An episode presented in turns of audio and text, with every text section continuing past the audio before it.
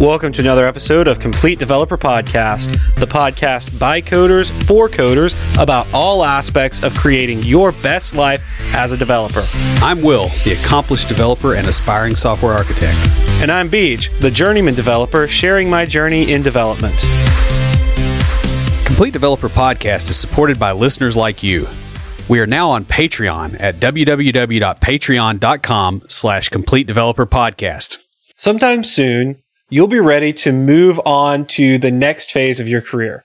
While for many jobs, this can entail going to another company, it doesn't always have to be that way. In fact, if you like your current job, you may want to stay at the same place, but move into another position. Also, if you're planning to leave, there's a good chance that you'll want to change what you're doing on a day to day basis. In either case, you need to position yourself well so that you can reach your career goals. In this episode, we're going to talk about exactly how to do that. We've brought on Stephen Fowler to join us and talk with us about it. But before we get going, Will, what have you been fighting this week? I have been fighting with uh, SQL Server temporal tables and uh, getting state of the system at various points uh, historically and trying to make sure that triggers and all that stuff are set up appropriately. Um, it's been fun. It's been nasty database stuff that nobody else wants to touch, and they just let me do it. It's great. You would enjoy that, yeah. Yeah, it's it's really detail oriented and annoying, and kind of makes me happy. So, how about you, Stephen? So, I am focused in leading a team and creating a new SaaS product to help manage cloud governance specifically. Nice. Cool. So for me, school is finally out and I passed my final. Therefore, I passed the class. Actually, I think I only need to make a 26 on the final to pass the class. So, you know, but it's just a big relief that the semester's over with. Uh, the last couple of weeks have been pretty crazy. If you've been watching, um, the, uh, the Facebook lives, you, you've seen like all the craziness as I talked about it. And it's, you know, also the weather's getting nice and people are wanting to get out. And so it's just like all the stuff piling on to trying to study. In really awesome news, I hit one of my uh, goals for the year a bit early. You guys know that we do the the goals and resolutions episode every year. Well, if you follow me on social media, you already have seen the pics. I set a goal to lose two pant sizes this year, and uh, it was a little bit of a give me because I was almost down one when the year started. But uh, it's the beginning of May, and I am down two pant sizes. You know, they're they're still a little tight, but I can comfortably wear them. Very exciting. Hey, you under promised and over delivered, man. That's good. um, but uh, since I'm talking about weight loss, I've got kind of a cool product for IoTs.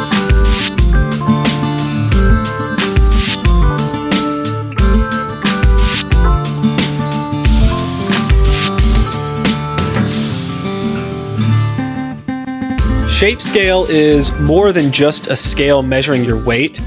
It creates a 3D image of your body and sends the data to an app that lets you see things like a heat map of your body or your weight loss progress. Uh, it's really cool because it'll show you, you know, each week the different amount that you've lost. It'll even create localized metrics for different areas of your body that you want to improve. Uh, the way it works, a robotic arm extends from the scale and kind of rotates around your body while you stand still.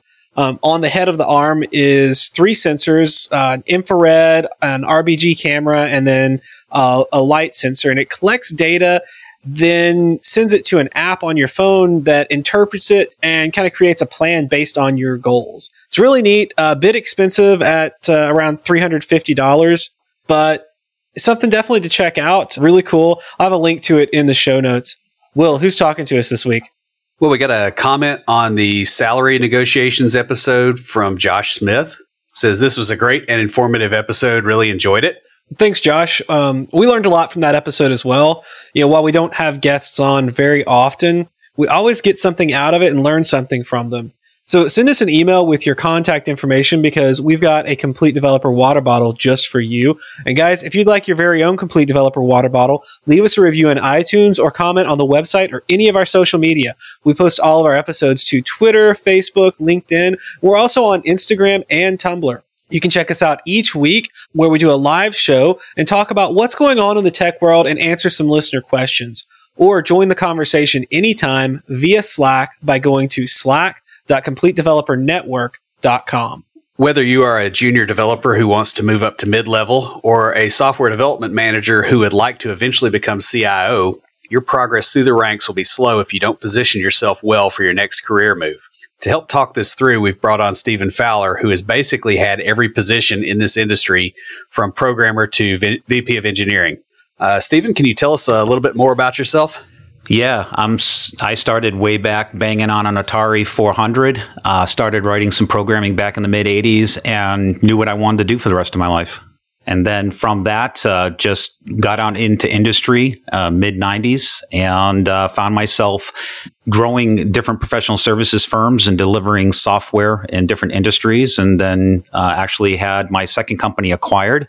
And now I'm back at it again with another startup. Now, you, you kind of hinted at it a little bit, but the first question I like to ask all of our guests is what got you interested in technology? Like, why did you want to do it, go into it? What was it that just like made you love it?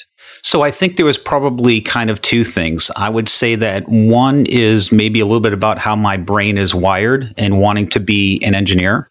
And then I think the second part of it is my personality and being and gravitating towards that instant gratification that you can get as a developer as you systematically build widgets and they get bigger and bigger and it just feeds on itself. And so, um, I, I knew early in life that the people who was like, you're going to go build a, a church with hand carved stones, but you won't finish it, n- nor will your kids, but their grandkids will someday. I, that's not me. Those long drawn out uh, generational tasks. I'm, I'm right there with you. I, yeah. I love that too. Um, so, and I, I like the, with technology, especially with programming, like you can you can work on something and see results right away. So, you got it. Jumping right on in um, with the first question here: How do you know when it's time to try to move up in an organization?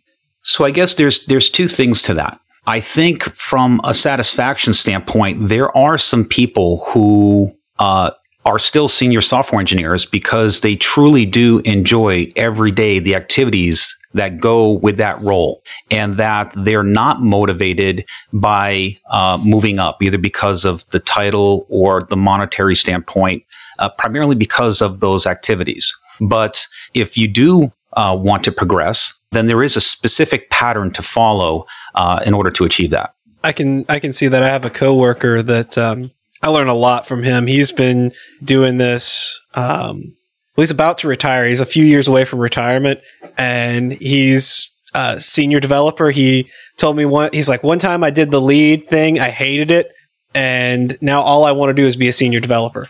And he's just like really happy with where he is. Yeah. Uh, just to that note, I have a brother who's four years my senior, and he's worked for me on a number of my companies. So. Mm-hmm. Yeah, yeah, there there are people that that's what they want to do and yeah. are completely happy with that. And then there's other people who, um, like my my architect is younger than me. Is just very ambitious. Yeah, exactly. And I think that does have a, a, lot to play with it. I think if you understand the pattern to follow and you've got the drive and, pa- and ambition to do it, then then you can.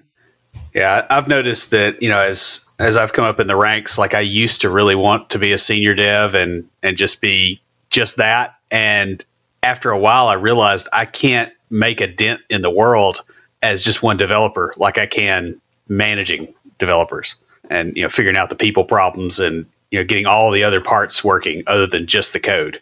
Yeah, and I think that that really resonated for me as well. I mean, as much as I like writing code and delivering software-based solutions, I, I get every day um, just the unbelievable ability to serve the people who who I collaborate with, who work with me and for me. And I don't just see them, but I see the faces of their spouses and their children behind them. And to know that I might you know, provide a small part in being able to provide um, an opportunity for them is just extremely rewarding. That's that sounds very familiar. So, what when you're talking about moving up, uh, what kind of groundwork do you put in place before you consider yourself prepared to try for a move? And what should you know about how you're going to be evaluated? You know, when you're doing that. Excellent question. I think for me, I think sometimes people get so wrapped up in the specific activities that they execute every day that they don't take a step back and take a look at the bigger picture. What do I mean by that? First, what they need to understand is specifically how, in their current role, they are being measured. They should also try to understand how their peers are being measured and their managers, their directors, and their leaders. And that as much as they are to finish their tasks within their role, they really are trying to manifest and try to facilitate those outcomes of measurement for themselves, their peers, and their leaders. And in that way, you become an enabler to, to the success of the people around you. And so I think it really kind of starts there. And, and then to that point as well is what is that target role that you want to move into? And do you enjoy the, the, the activities that you would do on a daily basis? But really define how you will be measured in, in that, in that future role. And what I would say is this, to the extent that the measurement is business outcome based and not just numbers and some kind of check in, check out or those types of things, you will move up faster because at the end of the day, we do not write code. We produce business outcomes. It starts with writing code, but it ultimately rolls up. And I, I actually have a little bit of a story with that with one of the people that worked with me. If if if uh, if you want to hear that, sure. Yes. So I had a guy uh, for my with a startup. We were doing um, medical software. His name was Dan, and he was struggling a little bit. And so I, I came up to him and I said, "Dan, you just you seem a little disconnected from the work. What what's going on?" And he goes, um, I, I, don't know, Steve. I, I just I don't know." And I said, "Okay, tell you what. My sense is that." You you don't have a shared vision for what we're doing. So let me ask you a question, Dan. What what do you write? What do you do? And he goes, um, I, I I I write code. And I go, mm, what do you do? Um, I, I, I, I make, I make software. I make, I make medical software. And I said, no, what, really, Dan, think about it. What do you do? And he goes, Steve, I, I, I don't know. Just tell me. What, what do I do? I go, Dan, we write code that creates a dialysis tool that is used by nurses to help improve the health and the length of life for patients someone's mom, someone's grandmother is being helped by what you're doing. And until you internalize that, there's only so effective you're going to be in your role. So don't, don't, don't lose track that you produce outcomes that help people in a meaningful way. And, and, and, and that really got his head back in the game and it really fundamentally changed, um, you know, where he was at. Yeah. That's- I can totally see that. Um, because I remind myself regularly what, what I do and how it affects people. I work in the the public sector for the uh, state government, so it like I'm constantly reminding myself when I have to deal with the bureaucracy about the good things yeah. that I get to do here and how I'm helping and helping make not just our local government but the world a better place. You got um, it. Yeah, absolutely. Well, and that stuff kind of fits in with how you're supposed to characterize your stuff that you've done on your resume too. Yeah, absolutely. I try to tell people, you know, definitely you got to have the acronyms and the technologies and you want them to be current and the things that people are wanting to adopt but also make sure that you map to how those produce outcomes specifically business outcomes and and to the extent that you can directly correlate to you doing one of two things increasing revenue or reducing cost right you're creating efficiencies or you're producing revenue and to the extent that you can objectively do that versus kind of softly mapping it subjectively, the the, the more you're going to have a case of saying, um, you know, the company generated this revenue. It, it came in because of this product within our offering, and I was the lead on that. So that was kind of me and, and the team. And so, you know, as a result of that, I'd like to be recognized appropriately. And I think a reasonable ask would be as follows. How do you get those numbers out of a company, by the way? Because I think that's something a lot of our listeners probably have a hard time getting their head around. Yeah, well, so it it depends on how close you are to uh, the financials. Sometimes, if you work more as a systems integrator and you are work for hire, you may actually, as part of the contract deliverables, see some of the monies, and so you can actually kind of use that. Um, in lieu of that, there are other techniques that you can do to for all intents and purposes, uh, get a sense for what the market value is uh, for the work that you're doing. And quite frankly, say, and if I am off base, you show me the real numbers and let's have a conversation about it.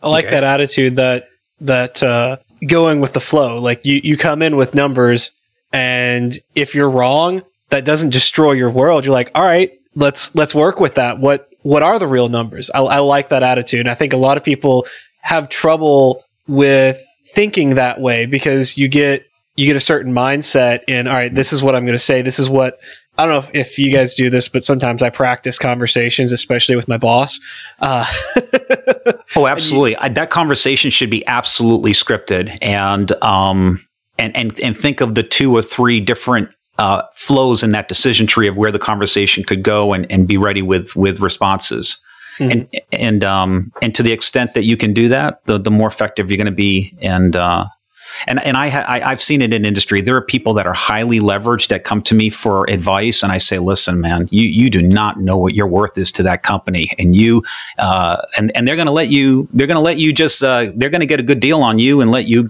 be a good deal for as long as you let them, and then it's up to you to say, "Hey, listen, I think I really truly understand the value that I bring, and so let's let's make this uh, fair and equitable." in, in the relationship.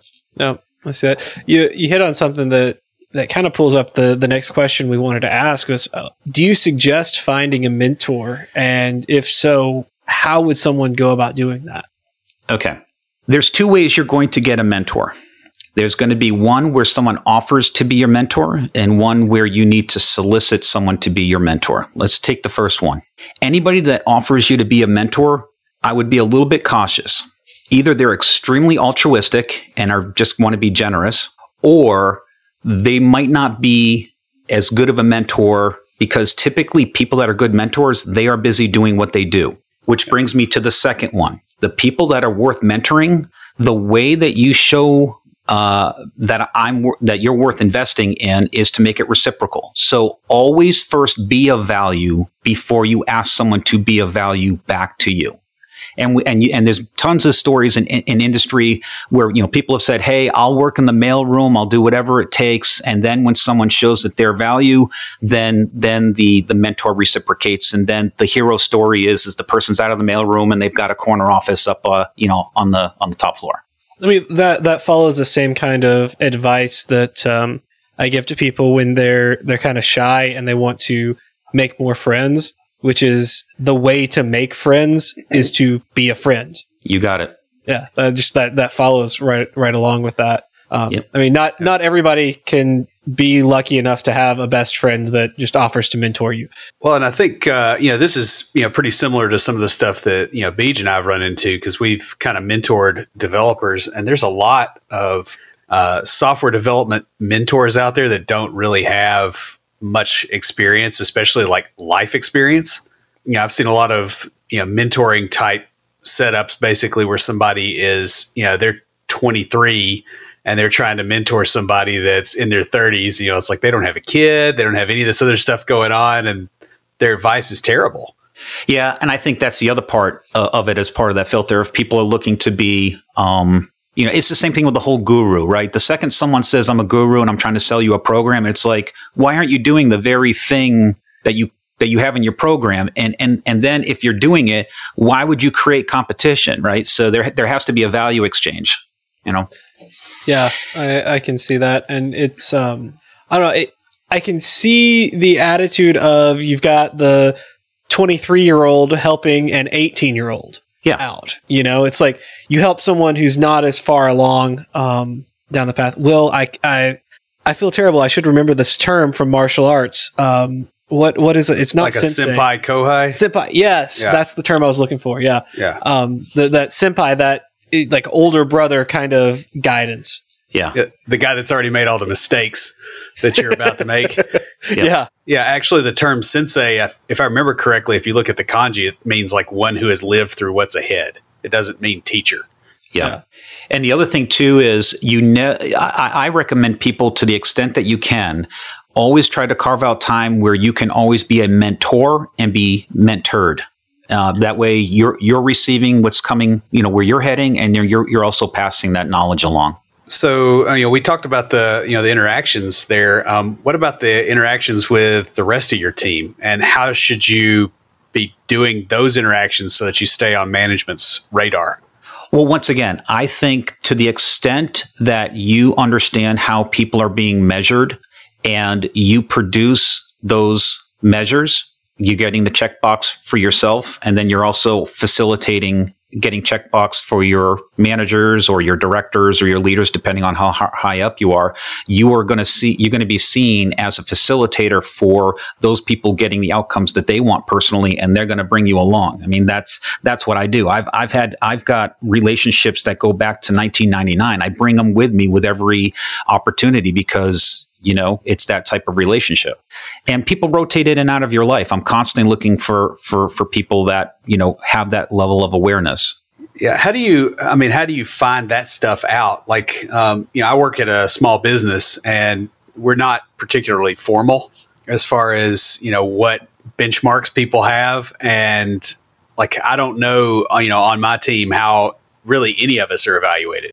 Well so ultimately in lieu of formal um, you know, measures. It is, are you driving business success? Right. And you, and like I said, in- increasing revenue, reducing costs. So if you know the things that you're doing are manifesting those things, you're right. That's for you to be able to come and say, listen, um, we don't even have a review process. I'm just coming to you out of the blue. And I know there's no formal measurement process, but you know, I've been thinking about the last, I've reflected upon the last 12 months. I've produced these outcomes for the business. I believe that they represent this amount of monies and these types of things. And so, you know, I would want to be rightfully recognized for that. And I, and I have a proposal for you for how I think that recognition can occur. And then you make your ask. Okay. How do you figure out what's a reasonable ask? That's the other fun thing. Well, so sometimes what it is is if you if you're really on your game, you could say, "Listen, I believe what would be in the interest of our organization would be for for a team to work on this and I'd like to lead that up or move in this area or whatever and and be kind of that entrepreneur, right? You hear that term, right? Entrepreneur. And and the and, and, the reality is is I've got people on my team where literally the trust level is so high, they could come to me and say, "Steve, I see an opportunity." And I'm like, okay, what do you need? I don't even ask them what it is. They've built that trust with me. They're like, I need two guys and 20K or four guys. And, you know, and I'm like, okay, um, what else? Are we good? Uh, uh no, Steve, I, I'm thanks. Off you go. Because I know that that 20 will 10X, right? So, yeah. you know, I have no problems with that. And so, and that's what you want to do internally is basically, you know, be the, you know, be the Midas, right? You know, you got the Midas touch. On the opposite side of that, in a place with a lot of formality mm-hmm. and like specific review processes and yep. things like that, how do you approach that? So you make sure that all of your activities move to switching uh, knobs and switches on your units of measure in an upward direction. Okay. And then as you're doing that, you may say that the way that I'm being measured um, is very loosely coupled to the business outcomes. That's bad. You're very poorly positioned when that's the case, right? So you want to try to have it so that your current role or the role that you're going to go into more directly has your individual unit of measure map that uh, of the business so that as the business is doing well, um, and you're a facilitator of that, you'll go up. Okay. I, mm-hmm. I see that. And just to that point too is you are you are looking for opportunity. And the reality I have found is this as someone who started businesses as well as the different roles. Opportunities will avail themselves at a time and a place that you least are prepared or, or expect. And, and it's in those moments that you execute against that opportunity. It can be within the company or sometimes it may be with uh, outside of the company. And there are times when I don't execute and I reflect back. I'm like, oh, I should have, I should have done that. I should have, that was an opportunity, you know, but like everybody else, right? Insecurity, you, and, and, and, and let me let the cat out of the bag. You can be a person who has exited a company and has done well for yourself and you still fight with insecurities and and uh, fear and all of those things. You still do, um, but you push through. Th- that leads right into the next question we had, um, talking about those fears and insecurities. Like, what do you want to avoid when you're trying to move up? So, check your ego at the door. Come with every interaction with people with high intent that you are to be of help. Because if you really internalize that you are trying to help people around you get the outcomes that they want personally and professionally, they will invite you in with open arms. And so, and you can't fake that. You cannot fake high intent, right? Character and integrity. I read a Forbes magazine, and this has been absolutely my experience. They said that uh, high net worth individuals, people of $10 million or more, and, and, and new money, not money that was inherited, they said without doubt, absolutely every single one of those people had high levels of character and integrity. And that that's the long game.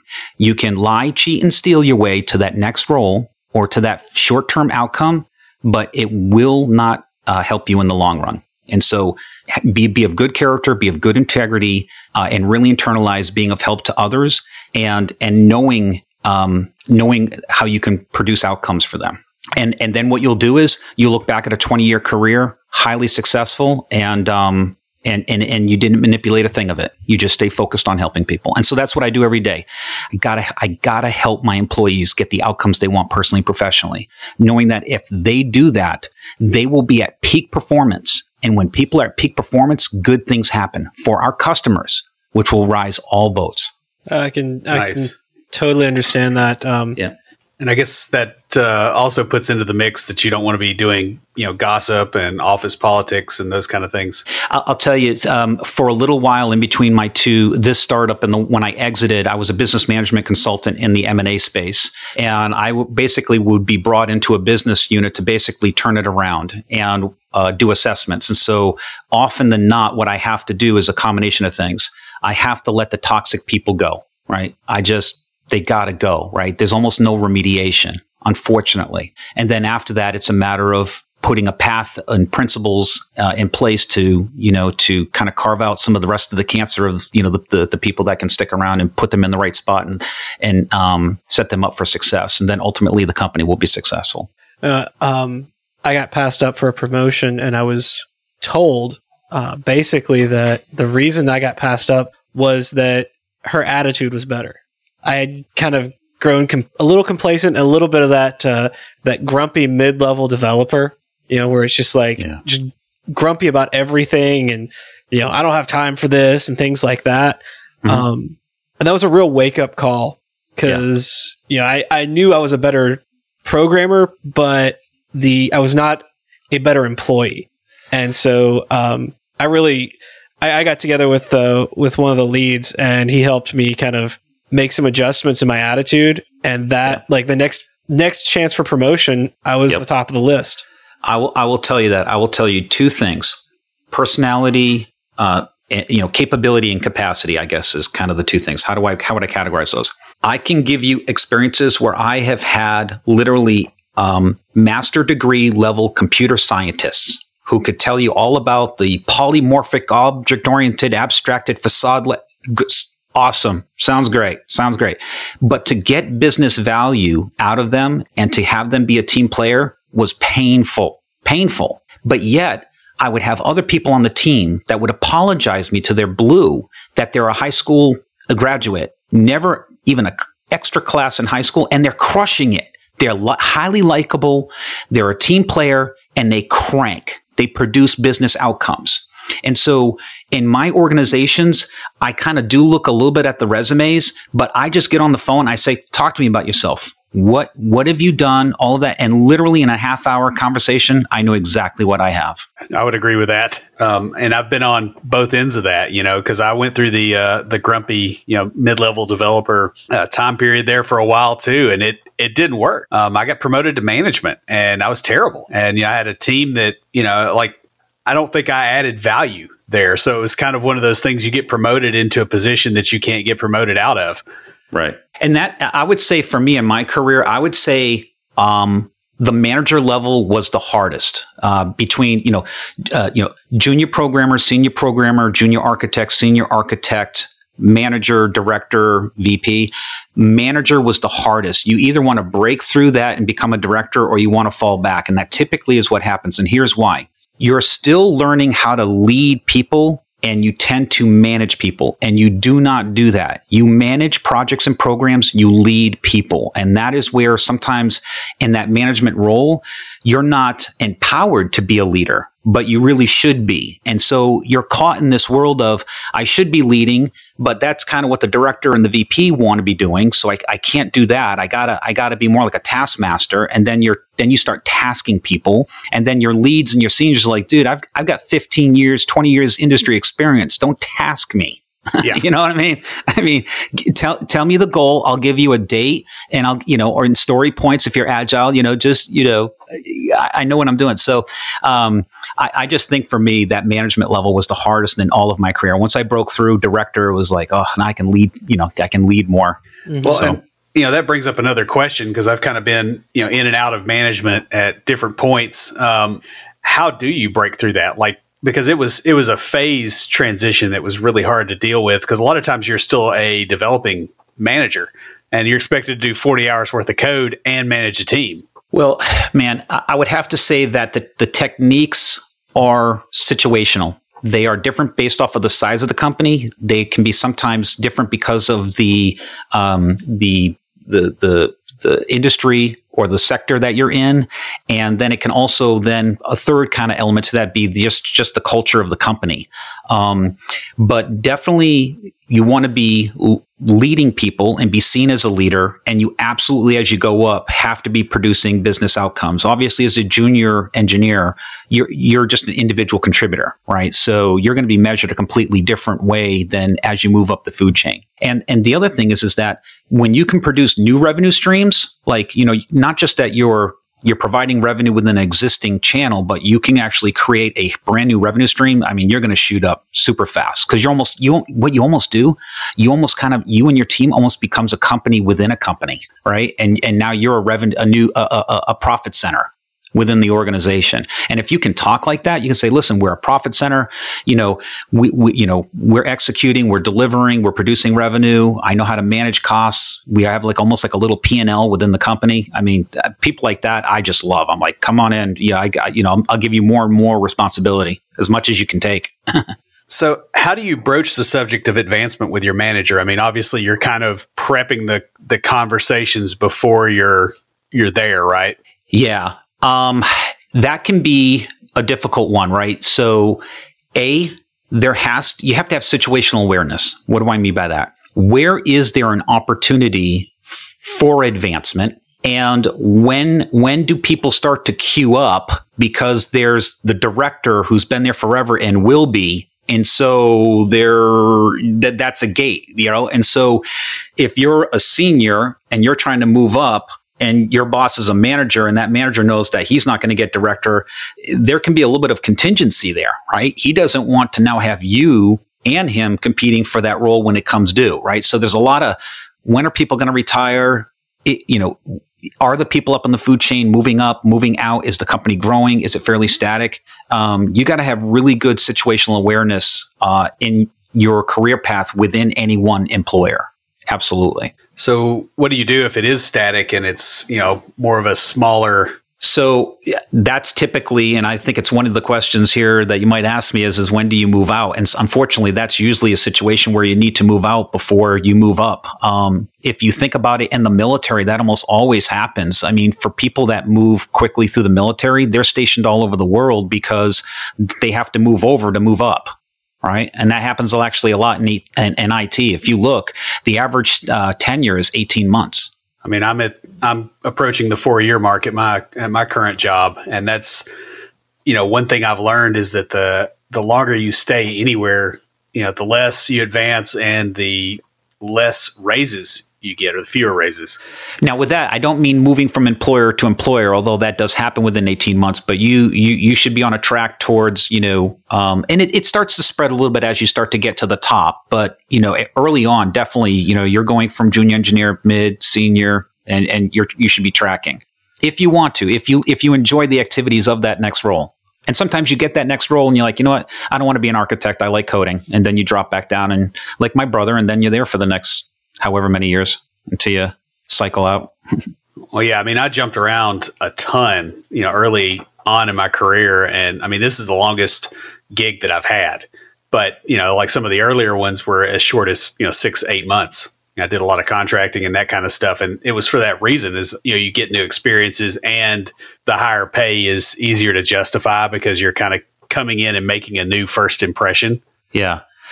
One, one technique that you can use is if you're producing business outcomes to people in HR, communications, um, product owners, right, on the business, they may go to IT and want you to be elevated. So uh, that that's the most powerful thing there is, right? So, you know, your manager isn't seen as a business outcome producer, but you are. And now you have people advocating for you on the, the, in the other functional areas of the business for you to be promoted. Because you know why? You know, uh, Chuck did really good with this $10,000 project. I need him to move up so that I, he can be in charge of a bigger part of my budget because this guy delivers. This guy's got the Midas touch. And I've seen it. I've seen people, they're, they're not trying to make necessarily their IT chain of command happy. They're getting pushed up because the, the, the, the other functional area leads are saying, you, you need to promote, you need to pro- promote Chuck like now. Yeah. I like that angle. Oh yeah, you, if you do that, you're in. That's why. That's why I say focus on the business outcomes. Remember, I tell you, you can be a high school graduate if you're if you produce business outcomes for me. You and I are going to get along just fine, just fine. When when we're focused on those business outcomes, um, you're going to be stronger and weaker in different areas. Do you recommend working on your weaknesses or trying to improve your strengths? So I would say definitely to the extent that you can augment your technical skills with soft skills, that is the better mix. Meaning this, I remember, and I think almost anybody, probably in engineering, uh, has had this where they kind of want to be the smartest guy in the room, right? I'm going to put in the extra time. I'm going to be the smartest guy in the room. I know I'm the smartest guy in the room. Everybody in the room knows I'm the smartest guy in the room. And that, and that's, that's going to be my thing and that's that sometimes can be that Pete, you know, that that that master's degree guy, right? Mm-hmm. And what they don't know is the person that doesn't max out technically, right? No, I don't know the third parameter of that method signature. You got me. You memorized it. I don't.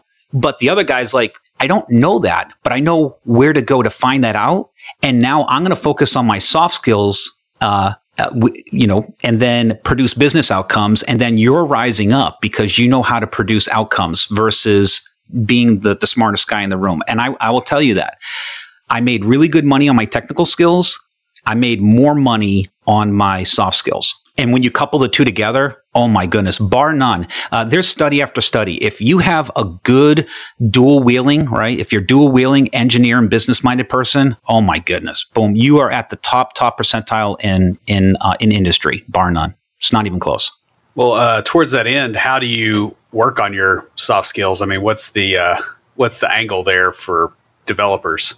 Think more external than internal, right? Um, so you go, okay, I need to produce outcomes because I support our communications department. Pretty much all the software I'm writing within the company supports communications and HR. How can I get to know the business of HR and communications better so that I can anticipate the needs of my customers so that um, you are seen as a conduit for them to produce outcomes. And then that's when they go to, to, to IT and say, you need to be promoted because they need to give more budget to you so because you're producing outcomes. So would you recommend stuff like, you know, going to lunch with members of other departments and those kind of things to try to kind of build an intel network a little bit? Yeah, I mean nowadays if you really think about uh, agile, I would be uh, talking uh, a lot with our with the product owners to the extent that you can, right? Maybe start with the product managers because the product manager maybe kind of give you the eyebrow of, you know, why are you talking to my customer, right? And uh, but uh, you know, to the extent that you can, you know, first, you know, uh, hook your wagon up with the product managers and then eventually the product owners, that's what's going to give you better insights.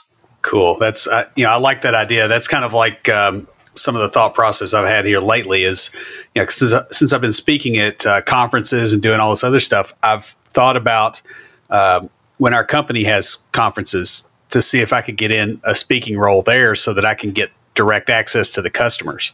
Yeah. Because think about it. You once again, harken back to my conversation with Dan. You're writing more code for your developer manager is only going to get you so far. If that code produces business outcomes for that person in another functional area and they see you as the one who facilitated that, you, you, you, you that's it. That's that's that's that's the answer. How should you handle your annual review when you'd like a promotion, and how do you um, make an annual review actually happen if that's not a thing? Yeah. So quite frankly, if you want to be aggressive, anytime you've delivered a body of work and you know that it's already starting to provide business value, that is the basis for you to be able to uh, make an ask. Even if it's not when your semi, you know, your six month or your annual review is, because remember, you want to be thinking in regards to outcomes. And, and if you, if let's say you, let's say you objectively realize that, you know, you're making 120K and this thing that you did objectively is 3X that, I would I would go and say, listen, that was kind of the team, and I had a you know I feel as though I had a small part in leading that team and making that business outcome, and so here's my ask. You'd be surprised. Uh, they'll they'll people are like, wow, that's pretty bold, but it's like no, they'd be like, no, you're you're you're right. You you did produce those outcomes. You know, uh, let me see what I can do with your ask, and you'd be surprised. They might even just say, yep, we can do that, or they'll say, I can't quite do what you asked, but we can do this. And there you go. You've got more than you did otherwise. If they if if that's really really against your culture or you just feel really um, uncomfortable with being quite that assertive, then definitely do all of your analysis and try to map back how all of your activities map directly back to outcomes, what the financial impact was to the business, and then make your ask. It can be monetary, it could be extra leave or whatever. Because remember, uh, your compensation at the end of the day boils down to, to money when it comes to the business, whether it be earn time or better benefits or whatever the case may be. They're going to look at it in a monetary standpoint. Because okay. I was about to to ask about how to uh, how to approach that at um, a larger corporation or a government entity um, in, in the the public sector where they have very established these are when we do this this is like the range of things that you can get. Yeah. Um, but um, like what are what are things that you could ask for that maybe if they do have if if they come back with well I can't give you a raise right. what direction should you go? Well I think that's to your point I think that's so culturative and I think it also depends on if the thing that you would ask for is a, a, a motivator, right? Uh, if they say, "Hey, we'll give you a lifetime supply of cupcakes," you're like, uh, "Okay, um, you know, it's not, it doesn't, that's really not going to motivate me." Uh, you know, so you know, I would just uh, it's it, this is what I'll tell you guys. Everything's negotiable. Everything everything is. But Steve, it's a contract chiseled into a piece of stone. It's negotiable. You know, uh, other than uh, you, know, it just is. It just is. Uh, because I, I remember early in my career, I'm like, no, nah, there's it's it's it's a policy. I'm like, policy can get changed, and you might be the first person to facilitate changing the policy because you asked. That makes sense because I mean, I, I, have said this to people before. It's always going to be no if you don't ask. I agree. Now you, you don't want to be abrasive and you got to be tact, you know, you got to be tactful about how much against the grain of the culture uh, that you go. So you got to have some tact with that. And the older you get, you get better at that. But, but yeah, I mean, the worst they're going to do is say no. Um, and, but if you come objectively quite frankly, if they say no and you're like, well, can we look at my numbers? Where are my numbers off? And where, you know, are you saying I didn't produce that outcome? And if they just deflect, deflect, now you know where you stand with that company. You're like, wow, this is a company that I can't reach my full potential. Do I really want to be here? You know, maybe, yeah, maybe it's time, you know, and then you got to say, listen, and, and, and you may even do that. You may say, listen, employer, you know, I know that this is a company that's a great company and you want me to reach my full potential and I produce these outcomes. And just think if I was in in charge of more, think of what I could produce, right? I turned this into that. Now, now, you know, just put a comment more zeros on that. I mean, you'd want that, right? I mean, you're opportunistic, aren't we all? And so, you know, where am I wrong in my thinking? And if they just deflect or whatever, then you kind of know. I'm just telling you, if you, if you, if we were collaborating and I could, I could invest in you dollars, time, and team, and you can 3x or 10x that, why why would I not do that? Of course I would. Yeah. That makes sense. You know, of course, one thing I, I have noticed because um, I've you know gone in and asked for raises before at other jobs I've had, and one one thing that has been an issue is you know they've had um, cash flow problems, like right around like 2008, 2009. Um, especially, I did that in a company that was heavily tied to the real estate market, and I don't know how you get better at finding out what those things are. Because like if you're you know you can change your ask based off of what you're able to observe but like I always had a hard time you know getting the, the intel. Part of what you can do is as part of your employment um, uh, contract with them you can say in order for me to meet my measurements I need certain information to be shared with me. And and uh, they can say no we're not going to do it and you say but listen how how can how can i verify that i'm hitting my measurements if the if the numbers aren't shared with me and then if you can negotiate that uh, let's say let's let's do the scenario where you can't then you use you know uh, fair market value market trends whatever and then go to them and say I asked for the numbers when I started. You didn't you didn't give them to me. So I have what I think are fair numbers and if they're not fair, tell me where they're not fair. And by the way, it would be really easy if you verified them with the real numbers and share them with me. and here's the thing if there is a company that all of the other departments, all of the other efforts did not produce revenue and actually were a, a, a loss, but your team was profitable, you say, listen, because of the scope and the influence of my role, I can't help that everybody but us was not profitable and we were the only people profitable. But the last thing you want to do is de incentivize me because then I'll leave and then you'll have nothing profitable. so mm-hmm. what you actually want to do is incentivize the people that are good behaviors, right? Good actors. And so that's what it is. And the reality is, is that if you do this successful, you can get not only raises, but bonuses while the rest of the company is failing if you position yourself, I know you say, Steve, I don't believe that. That can't be possible. I'm like, if you have the numbers, I, I just thinking about it myself. If if if four of my employees are, aren't doing so well right now and, and we're kind of hurting, and there's one that's doing really well, I want to continue to incentivize that person doing well because they're the one that's going to get us out of this mess. I don't yeah. want to. I don't. I don't want to. You know, de-invest in the one person doing well.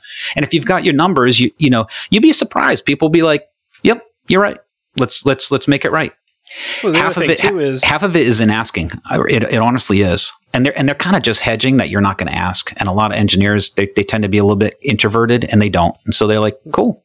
Part of it too is you you incentivize the person that's producing. Yep, and it shows the other people that if they produce, they get incentivized as well. You got it. That communicates to the rest of the team. These are the behaviors that we want because these behaviors produce the outcomes that we need. So, you know, towards that end, and if you're talking about the, um, especially a company that's got problems, is it better to be promoted from within in that situation or to try to change employers, you know, to get a promotion? Everything is situational. Uh, what I try to tell people is this you need to think of it that you are you incorporated, right? Steve incorporated, right? And that you provide services it just your, your, your tax status can be W two, 1099, or corp to corp, but it's you incorporated. By the way, I would I would encourage you to to be self employed because the IRS tax code is lends itself much better to do that than be W two. But that's a whole nother podcast in and of itself. but uh, yeah, but but if you are W two, um, you know you provide services rendered, and that you map your output to to outcomes. You're going to, you know, that's the theme of this whole podcast is map to outcomes. And then there you go. That's, that's the model is, is that, um, if to the extent that you can reach your full potential in your company, stick around. To the extent that you can't and another opportunity avails itself, quite frankly, you owe it to your spouse if you have one and your children whom you're responsible to provide and protect for to do what's in the best interest of them. And you, and you, but you give first right refusal. You'll say, listen, I, I absolutely want to stay here. I, all I'm asking for you is give me an opportunity to reach my full potential. Is I, I think that's the, this, I think that is what this kind of company is. So how, how, how can we do that? And look what I've done for you. So I just want to do more of that at a higher level. Let's get started. There you go. I mean, what can they say to that? No, I, I don't want you to reach your full potential. yeah. I just want you to stay where you are.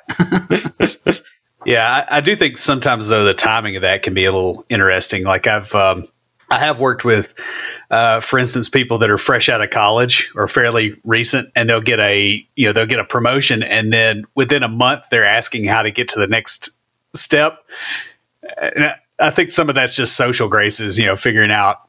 Hey, if in that month they were able to take 100, uh, 10, 10 grand and make it 100 grand, I think they've earned the right. I don't, I don't think it's so much, uh, I don't think it's a time thing. It's, it's a capability. And the reality is it takes longer uh, some people longer to produce outcomes than other. But and and there are there are people that come to me say, Steve, I think I'm ready for the next thing, and I'm like, okay, I, I want you to reach your full potential. Let's see what you've done, and, and we'll say, you know what, uh, I'm not seeing the outcomes that would that would um, uh, manifest you moving into a, a, broader role. Let's give it a little more time. But uh, believe me, I absolutely want you to move up. On those lines, what what if you go to him and say, you know, I want to move up. I think I'm ready. They agree, but they don't have the capacity or the opening to move you. So there's two techniques. You can say, when might something open? And if you like how soon that might be, then you can certainly afford them some runway. Um, but if they tag you along, then you've got to be like, hey, listen, I think I'm getting tagged along here. You know, you said maybe three to six months. I waited, and now you're saying maybe another three to six months. Um, I think the pressure of another opportunity will do that. But the other thing is this think out of the box. I have no problem with someone creating a role that doesn't exist. Why? Because they come to me say, Steve, I think there's an opportunity for this. I think we should position ourselves against that opportunity in this way. And I would like to be the person to lead the execution of that. And we'll do it in a measured way that if my read of the situation is wrong, we stop.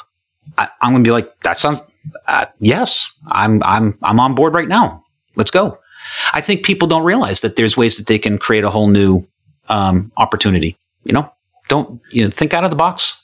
Because remember, uh, and I think in startups it may be different than really structured, um, you know, Fortune 500 corporate. Uh, they they they sometimes can't have people thinking quite that entrepreneurial.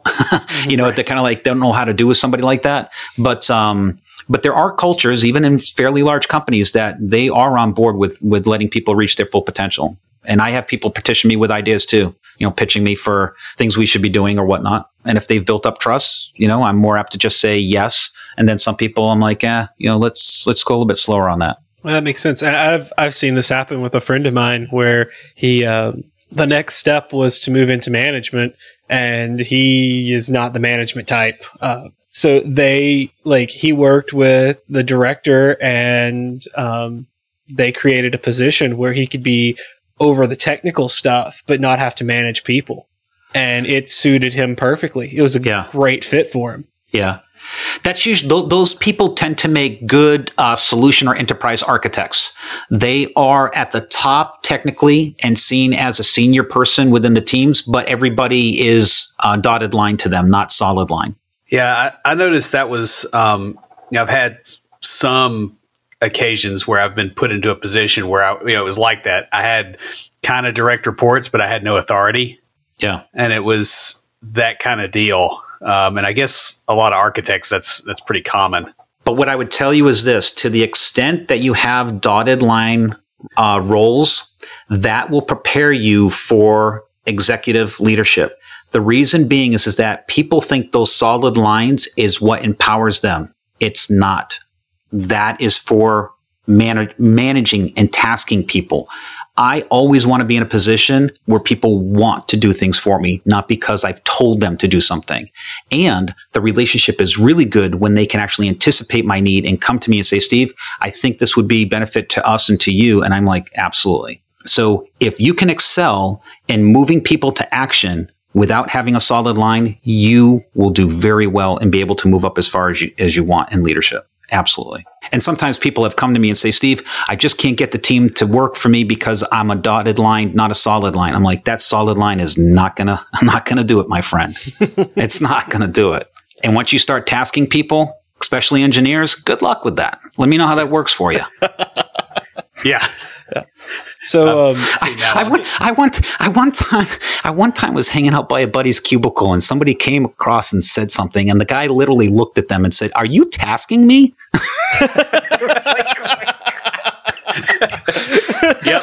I um, I, it, I I I almost blew a gasket. I was I was laughing so hard. oh, yep. Oh, that's awesome. So, speaking of uh, dotted lines and solid lines, um, how do you handle situations where your boss is wrong while you're trying to move up? You know, like how do you how do you communicate to them that hey, maybe they're not approaching something in the the best way? You know, that kind of thing. Yeah. Um. So that is the life of the consultant. you know why? Because you you normally at a principal consultant level are working for people that are probably at least two to three rungs below you in in in career right? So man it just takes a lot of soft skills to uh you know uh you know constantly saying stuff like oh, oh, okay yeah you know, we could do that. Uh, but you know maybe consider this right? So you got to be kind of soft. And the other thing too is this a great technique is if you can take someone on a journey where they see it for themselves the way you do, that's how you can move them to action. So if you came in, knocked on the door, said, uh, Hey, boss, uh, I really think we should do this, and it's your idea. And let's say they see you as somebody that could actually take their job or displace them or whatever. You you you produce conflict just by your very presence, right? So they're like, ah, don't give me your idea because now I'm going to feel like it's a good one. And now I've got these insecurities and then I'm going to manifest all these behaviors onto you because you're not making me feel good. What you can do is work with that person in a way that you can kind of seed the idea, bring it around. And then to the extent that they say, Hey, um, why don't we do blah, blah, blah, blah, blah. And it's the exact same thing that you were going to pitch, but it's coming from them. Uh, you will do well politically. Now, your ego's going to take a hit because you're saying, so you're telling me, Steve, to just serve everybody my ideas and make them successful.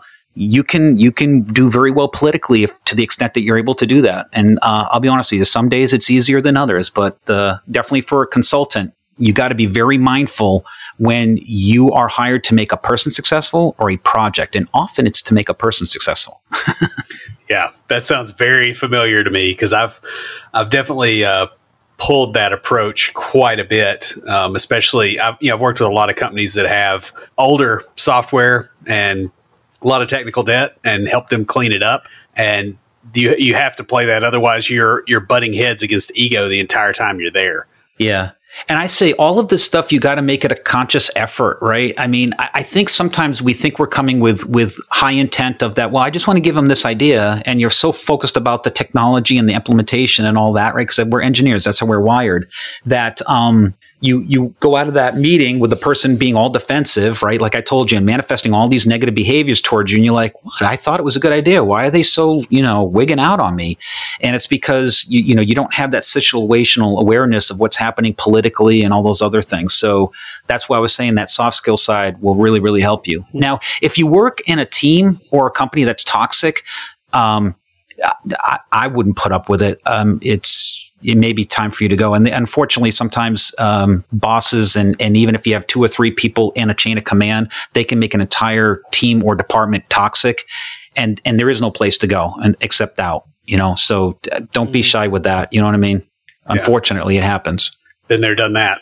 Yeah, I mean, it is what it is. Um, I've, I've not done that uh, since I've been in development, but uh, yeah, back in my medical psychological days, yeah. I definitely have left a few jobs because yeah. like this is just not a good place to be. Yeah, and if you see a friend doing that, you know, go up to him and say, uh, tap on the shoulder and say, uh, you know, no sense in arranging the chairs on the Titanic, right? Um, yeah. You know, we need to go. yeah, that is that is very good. Yeah, I like that. you know, appreciate what you're doing. Right, looks nice. Uh, we got to go. yeah, yeah, that's good. That's good. So Steve, we really want to thank you for for coming on. This has been a great conversation. I, I know I, have enjoyed it. I got a lot out of it. I know Will has too. Yeah. Guys, it is better to prepare for your next career move consciously rather than letting it be something that just happens to you.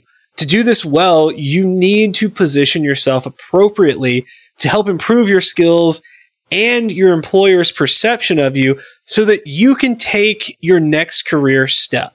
That pretty much wraps us up. Before we close everything out, Will, what do you have for us this week for Tricks of the Trade? Well, uh, you know, hitting on the uh, intentionality aspect of things, I one thing that I've found that has been really helpful for me in my career is when I see something that uh, makes me nervous or I feel like, oh man, I don't know if I can do this, is to just run straight at it. Because a lot of times what ends up happening is is you you tell yourself that it's worse than it actually is. That's part of it. But the other part of it is, is it scares everybody else too. And so if you're the guy that gets through that, you're ahead of the pack just, you know, by the fact that you went and you did something that was a little bit bolder than what is expected from you know the cohort of people that you're in. That doesn't mean do anything really crazy, but you know look at something and go, oh, you know, if, if, you're scared of managing people, if that makes you nervous, maybe try to force yourself into situations where you can force the learning on yourself a little bit and and actually lean into it instead. In other words, use that uh, that cringing fear as a little bit of a signal instead of as something to say, okay, I got to stay away from this. Say, I'm going straight at this. And I just want to throw that out there as a good idea. That's all I got. Stand by for Titanfall. If you have a question or comment, please email us at neckbeards at CompleteDeveloperPodcast.com. Our theme music is an excerpt from Stand By for Titanfall by Pure Bells, available on SoundCloud and licensed through Creative Commons. The intro music for IoTs is Hillbilly Hip Hop by Jason Belcher. For references, show notes, and to sign up for weekly emails with extra tips and insights, be sure to check out the website at CompleteDeveloperPodcast.com. You can also follow us on Twitter at CompleteDevPod and like our page on Facebook to keep up with news about the Catch us each week as we broadcast live, talking about what's going on in the tech world and answering listener questions. Learn more about all of our shows and groups by going to CompleteDeveloperNetwork.com, where you'll find links to Junior Developer Toolbox, Developer Launchpad, and our other communities. Thanks for listening. See you next time.